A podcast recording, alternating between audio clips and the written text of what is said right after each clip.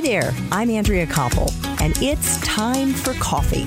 The podcast where you get to hear firsthand what the jobs and careers that interest you the most are really like. Hey there, Java junkies. Welcome back to another episode of T for C.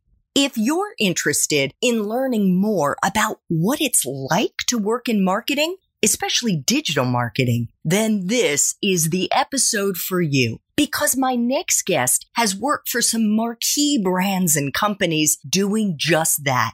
And P.S., she's less than 10 years out of college. But before I introduce you to Emily Hughes, marketing lead at mobilize.com, I want to make sure you've signed up for the Java Junkies Journal. That's T4C's weekly newsletter that comes out on Mondays and gives you a sneak peek at the episodes and the professions we're going to be featuring that week. And I promise you, it is super easy to sign up just head over to the Time for Coffee website at time, the number four, coffee.org, and the sign up box is right there. Now, my digital natives, please grab your mug and take a chug of your favorite caffeinated beverage because it's time for another caffeinated career conversation. And my guest is Emily Hughes, the marketing lead at Mobilize, the events management and volunteer recruitment platform that connects mission driven organizations and their supporters. Emily is a self described growth marketer and business strategist who started out her career in 2012 as an account coordinator at Hager Sharp. It's now a 100% employee owned full service integrated communications and marketing firm that focuses on public interest and public sector issues and organizations. From Hager Sharp, Emily moved to American Express Publishing as manager of digital communications and social marketing. And within about a year, she became the associate marketing manager of audience development also at American Express Publishing, which was shortly thereafter purchased by Time Inc. From there, Emily transitioned to Hollywood celebrity Gwyneth Paltrow's lifestyle and wellness brand, Goop, as its 23rd hire and first ever digital marketing employee. She was the director of audience development. And by the next year, Emily had co-founded her own digital marketing consultancy in the media and e-commerce space. And we're going to be getting into that and so much more in just a few minutes. But first, Emily, welcome to Time for Coffee. Are you caffeinated? You. Are you oh, yes, caffeinated and ready to go? Sorry, I have my little, you know, spiel that I go through, but I'm so glad that you're here and I know you like to drink tea. Have you had your tea this morning? Yes, I had a great ginger peach black tea, so I'm ready. Mm, love it. And was it hot or was it iced? I went hot this morning, though I sort of regret that since it's 90 degrees outside. yeah, that's right. We're doing this interview in mid July. And so, yeah, it's a little a little warmer. Although sometimes drinking warm drinks, and I know they say that in tropical climates, can actually bring your temperature down. Oh, you're full of fun facts, Andrea. this is not the first time you've surprised me with oh, one. Oh my gosh. Emily, I have lived a lot in my 56 years. That's all I can say. But I want to let our listeners know because whenever I can remember to do this, I like to share with T4C listeners how I know my guests or how we've met. Sometimes it's people that I've just cold emailed on LinkedIn or on their company website. But in our case, we have a mutual friend, the amazing Annie Llewellyn, who introduced us. Yes, Annie and I met at Mobilize. She was consulting for us and she's just wildly impressive human being.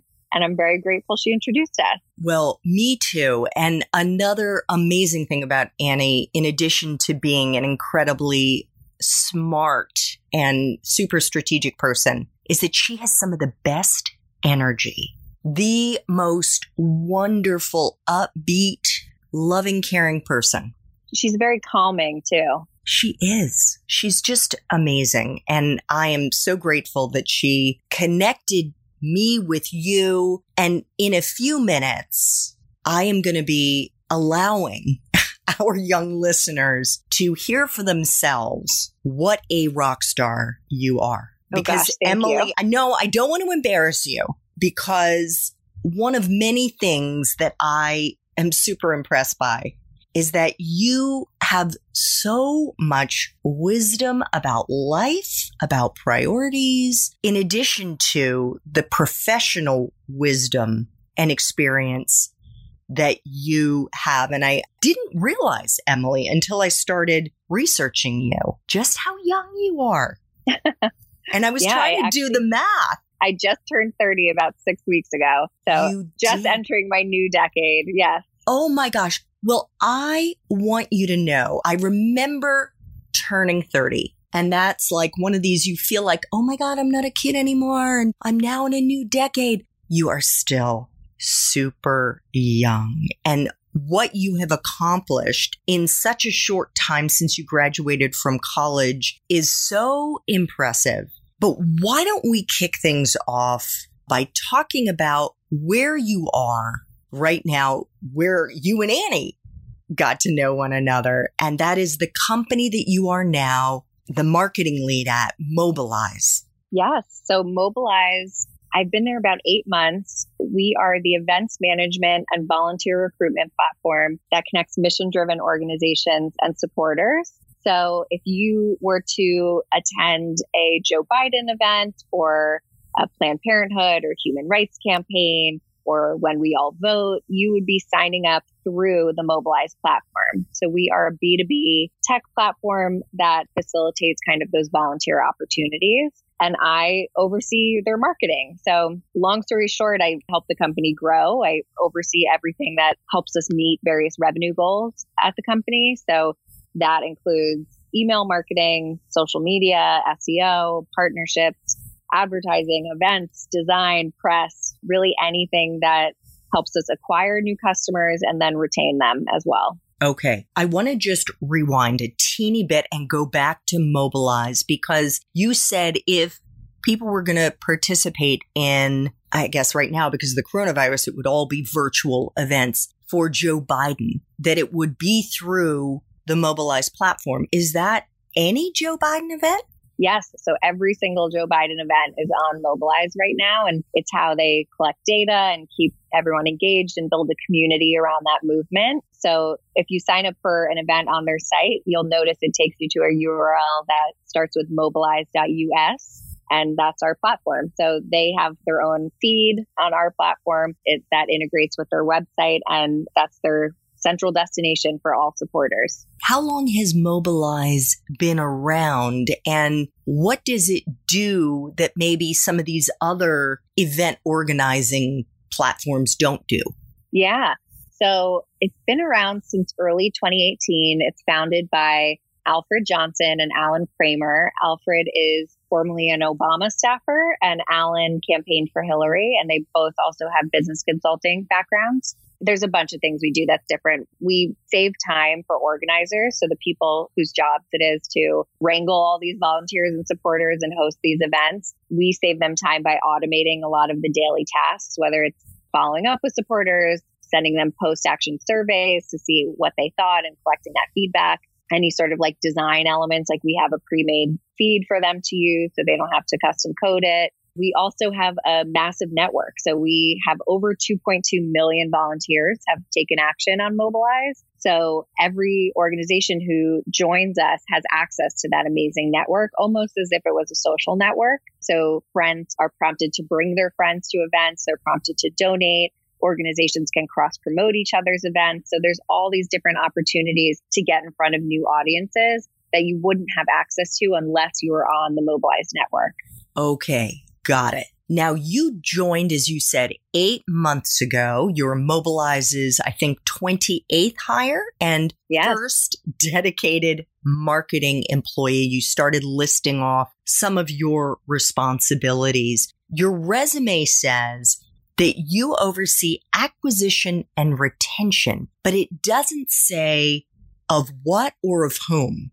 Great question. I should probably specify that on my resume. I'm responsible for acquiring, most importantly, new clients. So going out and talking to nonprofits and advocacy organizations, political campaigns, labor unions, governments, really any sort of mission driven entity, my marketing has to help bring them on as paying clients to the platform and then making sure that we're providing them value so that they want to keep using the platform. Since at the end of the day, we are a tech business. The secondary part of my job is more B2C and helping to scale our volunteer networks. And the more volunteers we have on it, the more these mission driven organizations can benefit and can really achieve their mission. So there is some work we do of getting our name brands out there and making sure volunteers know about us and that we can be their go to source for getting involved for any sort of cause that they're passionate about. Okay. So often with these tech startups, there's venture capital involved. Is this venture funded or is this privately funded? We are venture funded. We just closed a Series A in January of just shy of 4 million. So yes, we are venture funded and well positioned to kind of ride out the crazy storm of COVID 19. Congratulations. That's, Thank I'm sure, a big relief. Oh my God. Yes for those who may not know what Series A is, and Emily, please step in if I mischaracterize this. Usually a startup gets off the ground with either self funding or what's known as like friends and family round, where you're just tapping into your own network to try to get some money. And then the first external, in other words, people you don't know, usually venture money is called a Series A. Is that right? Yeah, there may be a small phase in between the two where you take some angel investors. Yes. Um, some wealthy individuals who are investing in companies, as well as Series A, you'd work with a venture capital firm. And it's really the point where you've kind of proven that there's product market fit and that the founders are worth investing in. And that's where the Series A comes in. Thank you so much. That was a big miss on my part. So, yes, Angel can also be involved. We touched on what I'm about to say in our Espresso Shots interview. And for those who are interested in breaking into digital marketing, please check out show notes for this episode to see if Emily's Espresso Shots interview has already dropped. But one of the many things that I am just super impressed about with your resume, Emily, is that you quantify the impact that you've had in various roles you've had over the last 10 years. For example, in your prior job as head of growth at the Helm, you note that you increased site visits. The Helm is a venture funded lifestyle brand, by the way, that you increased site visits by almost 1300% and grew social media followers by just over 1300% and doubled the newsletter list that the Helm has year on year. I'm guessing that you have some pretty ambitious targets for success at Mobilize, where you've been for less than a year. Could you give us a peek inside an aspect of the strategy that you've developed to boost the acquisition and retention that you just teased out there at Mobilize, and maybe some of the tactics that you've been using to get there? Yeah. Wow. That's a big question.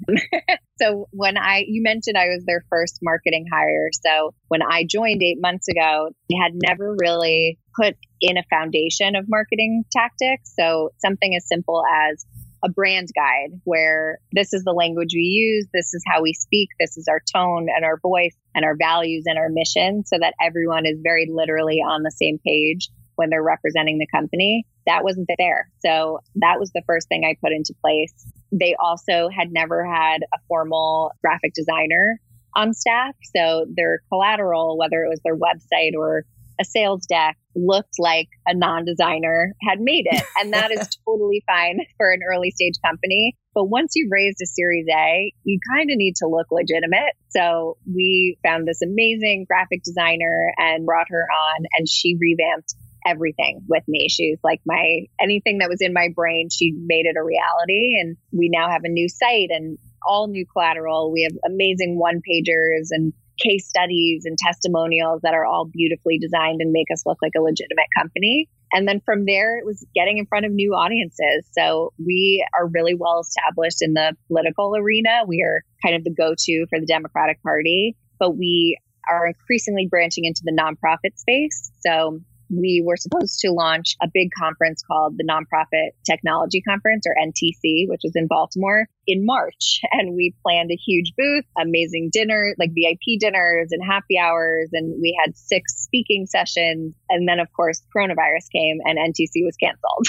Oh. so we had to figure out, I know, we had to figure out a way to kind of pivot that to an all virtual version of it. So we have started doing weekly webinars with amazing partners and featuring our clients that are tailoring to various prospects and showing them what we can do. And we've gotten on some great review sites that help generate demand and buyer interest. We have built out case studies, kind of telling the incredible stories of what our partners have achieved using Mobilize. So we're really invested in scaling our revenue, getting into these new verticals for us, and then letting some of our partners do the talking for us and show with those numbers, similar to my resume, what you can accomplish on Mobilize so that it's not only a little like humble brag, but it's, you can't really argue with it. You know, if they tripled their volunteer base using Mobilize, that's a legitimate number. It's very different than them saying, like, oh, we love Mobilize because it's easy. So we are leaning into that data definitely in our new marketing strategies in this virtual world. We've already mentioned the coronavirus now on a few occasions, but we haven't mentioned the murder of George Floyd and the murder of a number of other Black Americans at the hands of police officers and the subsequent Black Lives Matter demonstrations. How has that affected Mobilize in terms of the potential for new business and a demand for this type of organizing platform? That is a great question. We are really kind of at the center of it. A lot of our clients and partners are doing the work. They're the ones out there doing coronavirus pandemic relief and anti racism work across the country. I mean, Color of Change is, I'm sure, a name everyone has heard of recently, and they're a partner of ours. So all of their organizing with their volunteers and supporters is happening on Mobilize. And then there's so many other groups, big and small, out there that are doing work that we want to support. So a lot of our time and energy has been spent on how can we make their jobs easier right now and less about how can we monetize off this, obviously, but more how can we contribute to this change that's happening across the country. So we did a couple things. One was originally, since we are an enterprise tech platform, you would have to go through a demo and then various conversations with our sales team to get onboarded. And we very quickly rolled out kind of a self service sign on. So someone can literally create a Mobilize account for free on that in five minutes and get started organizing. That was brand new. And we've had hundreds and hundreds of groups sign up using it. We wanted to make it as easy as possible for these groups to organize and to make a difference. We also rolled out a dashboard called Mobilize Against Racism, which curates all of the Black Lives Matters movements on our platform and all of those events into one central feed. So people can go to mobilize.us slash against dash racism and sign up for any event that is in their area or appeals to them or is run by a group that they follow. We wanted to make it easy for volunteers as well as organizers to get involved. I'm actually wondering if that isn't a great example of why on your resume you describe yourself as a business strategist and a growth marketer. Because I think some of the things you've just talked about there could be credited to a sales team Yes. And I work hand in hand with our amazing partnerships team between our head of partnership, me, and our CEO and president. We sat down and had a heart to heart about putting our business aside right now. What can we do to get involved and to make a difference since we are a mission driven organization? So, yeah, that is where the business strategy comes in. And I think the longer you are in a marketing position and the more you're thinking about, okay, how do I grow this company and how do I hit this number, make this much money, you kind of get invested in the business strategy overall. It's all kind of tied together. On your resume, you describe yourself, as I just said, as a growth marketer. Is that redundant? Should marketing should marketing be about growth or is some marketing not? Some marketing is more about retention. So keeping clients or customers invested and engaged once you've acquired them. But I think most marketing overall is tied to growth. Growth marketing is sort of a buzzword in the startup community since it's really all about taking these small but mighty companies that maybe have potential and scaling them into something big and powerful and profitable. So that is what I love to do. I love growing things. And that is why I have kind of leaned more into the startup world than corporate life. But yeah, you, you make a valid point. It is a little redundant. Well, I was just wondering because I think maybe that isn't front of mind for our young listeners who want to get into this space. And I think you're bringing up the importance of data and the fact that this isn't squishy. This really is tangible and it's driven by the numbers or it should be driven by the numbers. Could you take us into a typical day on the job for you? And I'm also guessing there is no typical day, but as typical as possible as the marketing lead. Of course, we're in the midst of the coronavirus. I'm wondering if you're still working virtually or if you're back in the office. What's the situation right now in the middle of July? Yeah, we are all working virtually at home. We're about a 35 person company spread out across the country with the bulk of us in New York and DC. So my typical day involves a lot of Zoom meetings, okay. just hopping back and forth, talking to everyone on the team. The good thing about marketing and maybe the bad thing on some days is that everybody needs you. So I meet with product and business operations and success and partnerships and our C suite every day, which I love because I am up to speed on what's going on across the company, but it definitely requires that I move about a million miles a minute. So I think the one consistent part of my day is prioritization we set quarterly goals as a company or OKRs, if you want to use the fancy Google term. And so much of my job is figuring out very singularly how are we going to hit those goals. And I get a ton of requests, a million different tasks that could be completed.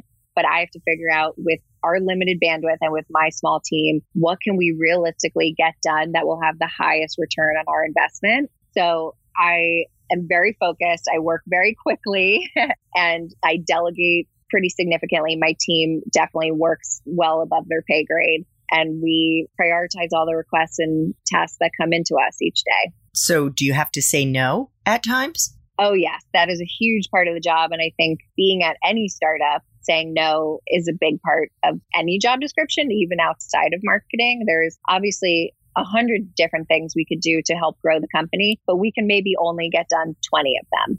And so what are those 20? And even if the rest of the team wants us to focus on that 21st, I have to be the one to say, no, we can't get it done, or we will have to sacrifice something else to do so. Emily, what do you think are the most valuable skills our young listeners who are still in college right now should try to get either through their coursework or in internships or part time jobs? I think something that is more I see less and less of as I'm interviewing people is the ability to like take initiative and dive in head first and having that confidence that you will figure it out as you go and you will learn on the fly more and more interns and entry level people I interview want a little bit of hand holding. And there is some of that. If you have a good manager, there should be teaching and there should be some hand holding. But especially at a startup or any fast moving company, we want people to have that confidence and self assurance that they can learn and they can figure it out and that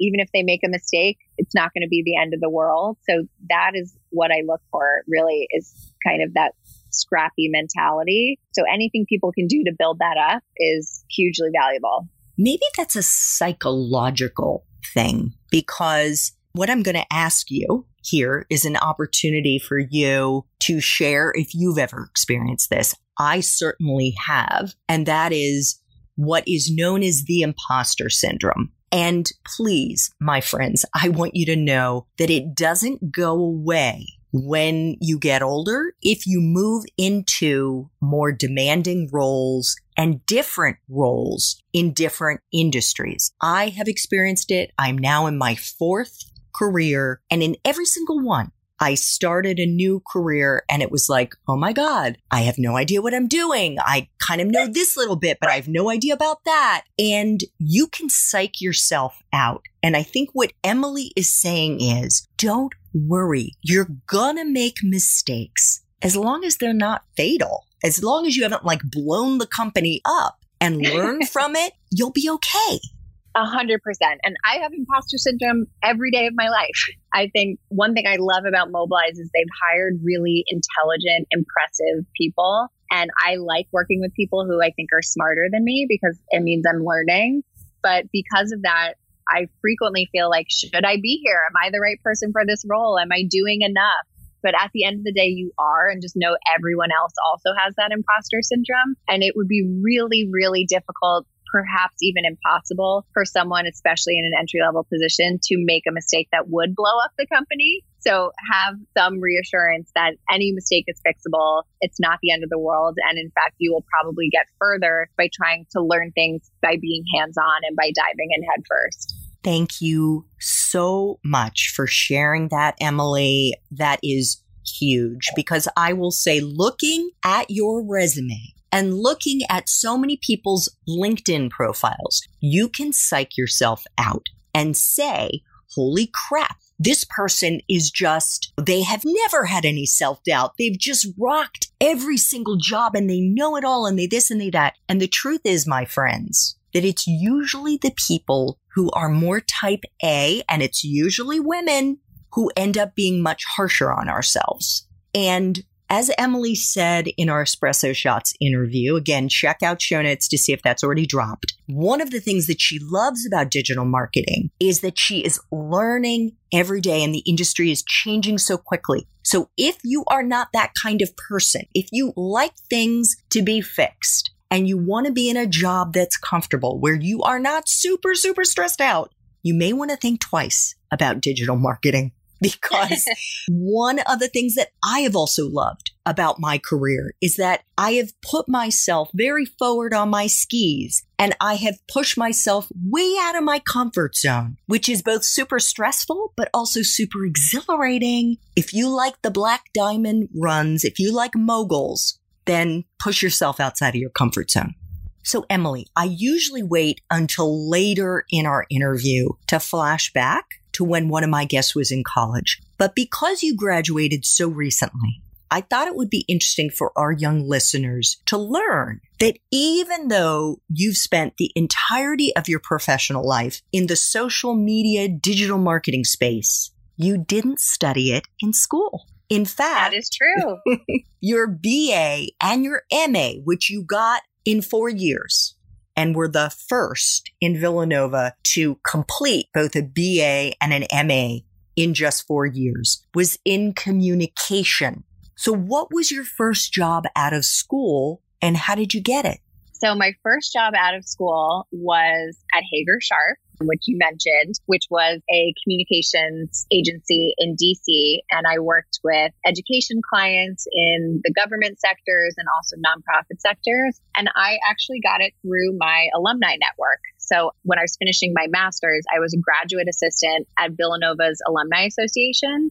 And so much of that job was networking and also understanding kind of the tools that I could leverage through our alumni association to land a job. So I took probably a hundred informational interviews with alumni, just trying to understand, you know, what they did for a living and did they love it and would it be a fit for me and how do I get into it? And I met a woman who worked at Hager Sharp in DC in PR and had studied communications at Villanova. And we really clicked and we kept in touch. And suddenly a job opened at that agency. And she called me and I applied and got it. So it was definitely through a connection. And actually, my next job also came through Villanova's Alumni Association. So a big part of marketing is networking, it's really hard to just kind of send your resume in through an Indeed or a LinkedIn and get an interview from that. You kind of need somebody who knows you, who can take your resume and put it on top of the pile. And even beyond that, marketing requires a lot of networking since you do so much collaboration and partnership. So that was a skill I learned in school was um, how to form those connections and then ultimately how to use them to forward my career. Oh my God. A hundred percent. And here's another data point for you. Only 5% of people who apply for jobs through an Indeed or one of these other job boards or even company websites actually get hired. 5%. That is wild. The vast majority wow. are through what Emily just cited through people you know. And it doesn't have to be people that are like family friends or people you've known for a long time. Could be somebody that you meet online at the grocery store, but it's usually through someone you know who has either told you about a job that you wouldn't have otherwise known about. And in fact, I want to say over 40% of jobs that are filled are never posted online which is oh, wow. yet again why those relationships matter. Sometimes jobs are created based on the person. I mean, look at Emily, so right? Emily's job didn't even exist before she started at Mobilize. And in fact, the same thing was true at Goop. That is true. And actually, when they first approached me at Mobilize, they were hiring a performance marketing manager, which essentially is a more junior person that would just run like Facebook ads and things like that. And I met the CEO and we clicked right off the bat and they expanded it into a head of marketing role instead. There you go. There you go. So before we leave Villanova, I want to go back there just for a minute. And I know that you also got a minor in mathematics and you got a number of graduate certificates in strategic communications, public relations, and journalism. Were you involved in any other extracurricular activities? You also mentioned working with the Alumni Association. So whether it was that or other clubs or nonprofits or part-time jobs in school that you look back on, Emily, and you say, wow, I was actually honing really valuable skills doing things I enjoyed. Definitely. There's a couple jobs that I had that there's a clear line, and then there's one extracurricular that will probably be a surprise, but I'll get to that. So the jobs I worked in our writing center at Villanova, and to do so, you had to be recommended from a professor and then take a semester long course on tutoring and writing to do it. So it was a very competitive process and really honed my writing skills. And I loved helping fellow students craft and shape their papers. And that keeping my writing skills sharp has definitely benefited me hugely working in marketing.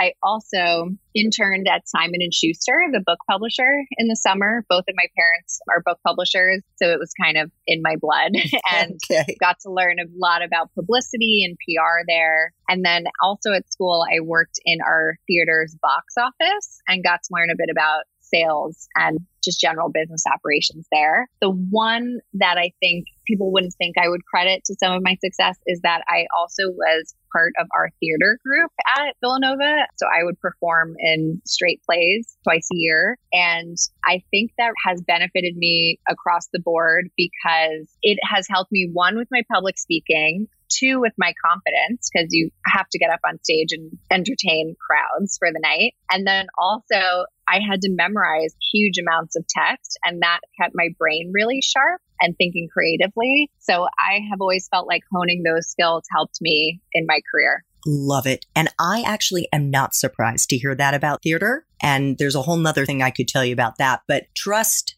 Emily that being involved in any kind of performance, whether it's improv or stand up or whatever it is, theater is valuable in addition to being a lot of fun. I'm yeah. actually really curious, Emily. It makes sense for someone who's looking at your resume to say that you would go to work at a firm like Hager Sharp, where you worked as an account coordinator. And I know you said that it was another Villanova alum that I guess either told you about American Express Publishing or maybe even helped you get the job there. But how did you make the mental jump and just kind of think that you could do marketing, moving from an account coordinator in communications, kind of public relations, and get into the new job at American Express Publishing as the manager of digital communications and social marketing.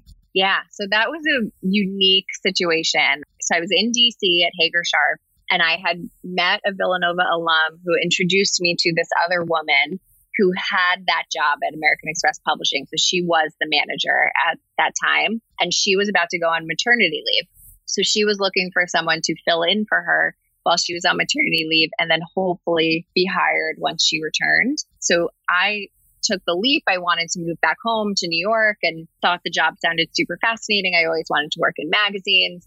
So she gave me the chance and I jumped on the team. The good thing about that job was it actually sat on the corporate communications team. So it was technically still PR. So I could make the case that I had worked on these great clients and at a PR agency and I would be able to take over for her while she was on maternity leave on the PR team. What was more challenging was when she was coming back from maternity leave. so I, at that point, had really established myself as kind of the social media thought leader at the company and had really taken the charge on digital PR initiatives. And in that, had worked very closely with the audience development team. And audience development is just the magazine industry's word for digital marketing. So by working closely with them, a position opened on their team and they kind of scooped me up. And that was how I made the jump from PR to marketing. And it was just a much better fit for me. As much as I love PR, I missed the data and numbers and more of the business strategy that is involved with marketing.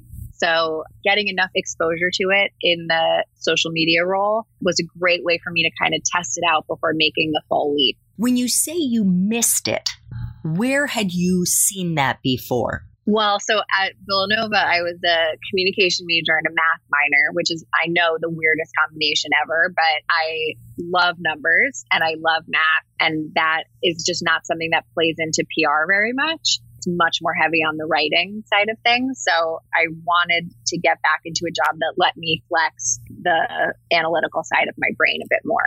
Gotcha but you did not have experience in marketing. Did you do any cramming? any online certifications or just little courses. You mentioned you in our Espresso Shots interview that you took an Excel course at General Assembly. It was like 35 bucks, super cheap. Did you do anything in your free time to bone up and improve your skill set?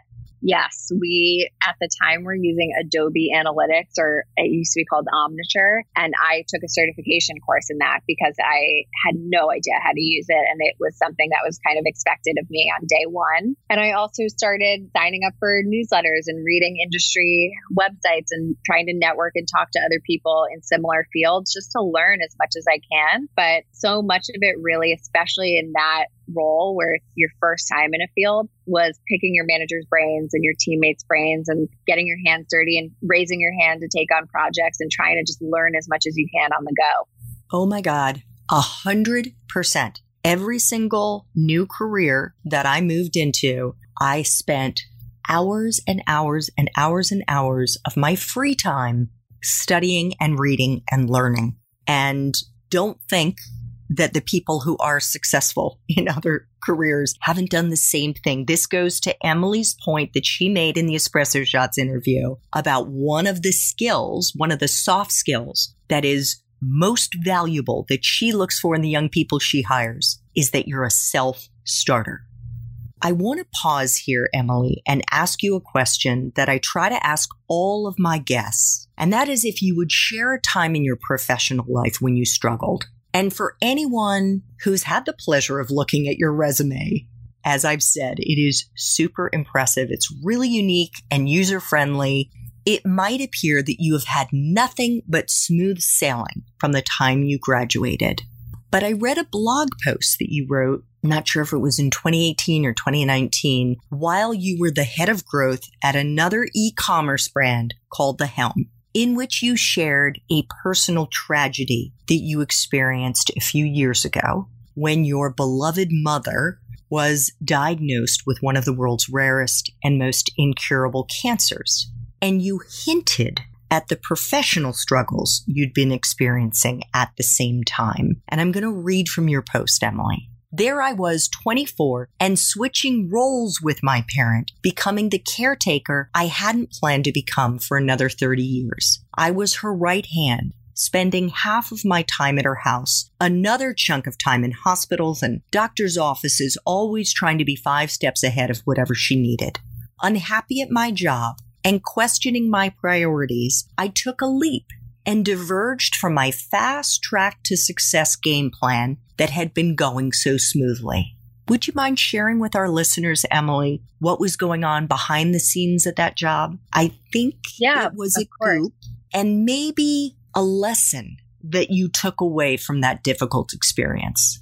Yeah, that was a really hard time in my life. I was at Goop. I was reporting to the CEO at the time, who's no longer there. And I was trying to keep all of my personal life items separate from work. So nobody at work knew what I was going through except the CEO, who was my boss. And she was not understanding about it. So if I had to leave work to go to the hospital very quickly or to like the ICU to help my mom, she would not be flexible about that.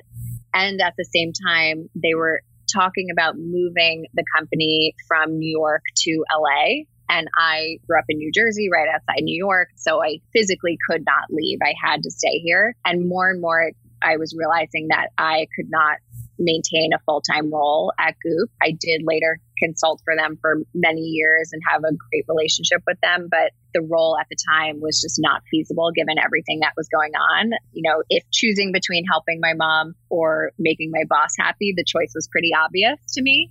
So I left, I quit, and I did not have another job lined up, which was terrifying because, as you mentioned, I think at that point I was 25.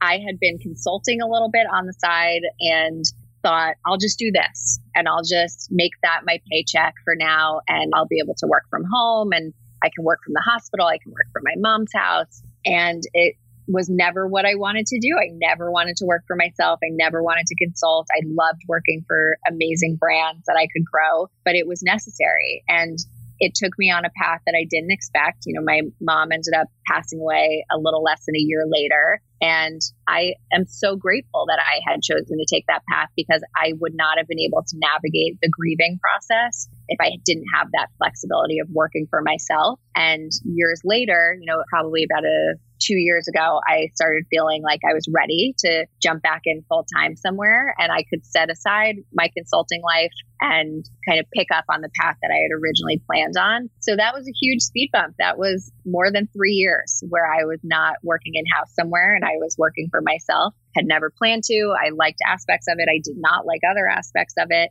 but that's what happens in life. You get thrown curveballs and you have to figure out how to kind of make your career work around that and just keep in mind that family and friends and health and happiness will always be more important than the work that you're doing. Well, I'm so sorry for your loss, Emily, and I'm Thank really you. grateful to you for sharing that with us. I can't even imagine what that would have been like to grapple with at such a young age. And I know that you have a tattoo now on your left arm. I do. Yes. It says take the world by storm. It is in my mom's handwriting. She wrote it in a card to me when I got my master's and I went to a great tattoo parlor in Manhattan and they transferred her exact handwriting onto my arm. So it is my little mantra and my little reminder each day to keep moving forward. Final time for coffee question. If you could go back to college, back to Villanova and do it all over again, but based on the wisdom you have now, Emily, what advice would you give yourself? I would probably do a lot differently. I had a unique college experience in that I came into school with a full year of credits completed from finishing AP courses in high school. So I knew coming in I would graduate in three years. And I loved Villanova and I didn't want to leave. They had to drag me kicking and screaming off that campus. And I figured out a way to stay on for a fourth year by doing a five year bachelor's and master's program in four years. So my senior year was spent full time in grad school, which was weird. You know, I was 21 years old and in class with people who'd been in careers for a decade or more. And it was a huge challenge and definitely helped build up my confidence knowing that I could take on something like that. But if I were to go back again, I would not do grad school right away. I think the people who get the most value out of grad school leave college with their bachelor's or whatever undergrad degree, go into a career for a few years, really figure out what they want to do, and then go back to grad school and do a program that's tailored to their passion. For me, I did grad school to fill a fourth year because I wanted to stay on campus with my friends. And it was in journalism and PR and strategic communication. And some of that has definitely benefited me in my career. But if I were to go back now, as I mentioned, I would think about doing an MBA or some sort of business oriented course instead. So that would probably be the biggest change that I would make. I would give myself a few years of working time before making the graduate school decision. So smart.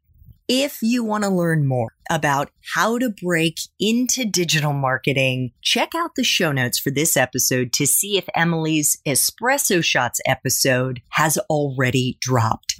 Emily, I want to thank you so much for making time for coffee today with me and the T4C community. You are such an impressive young woman. Mobilize is so fortunate to have you leading their marketing efforts. Thank you so much, Andrea. It's been so fun talking with you. Thanks so much for listening to Time for Coffee, where the professionals in the jobs that most interest you always have time to grab coffee 24 7, no matter where you live. I have one quick favor to ask you. Remember to rate, review, and subscribe to Time for Coffee. Thanks so much.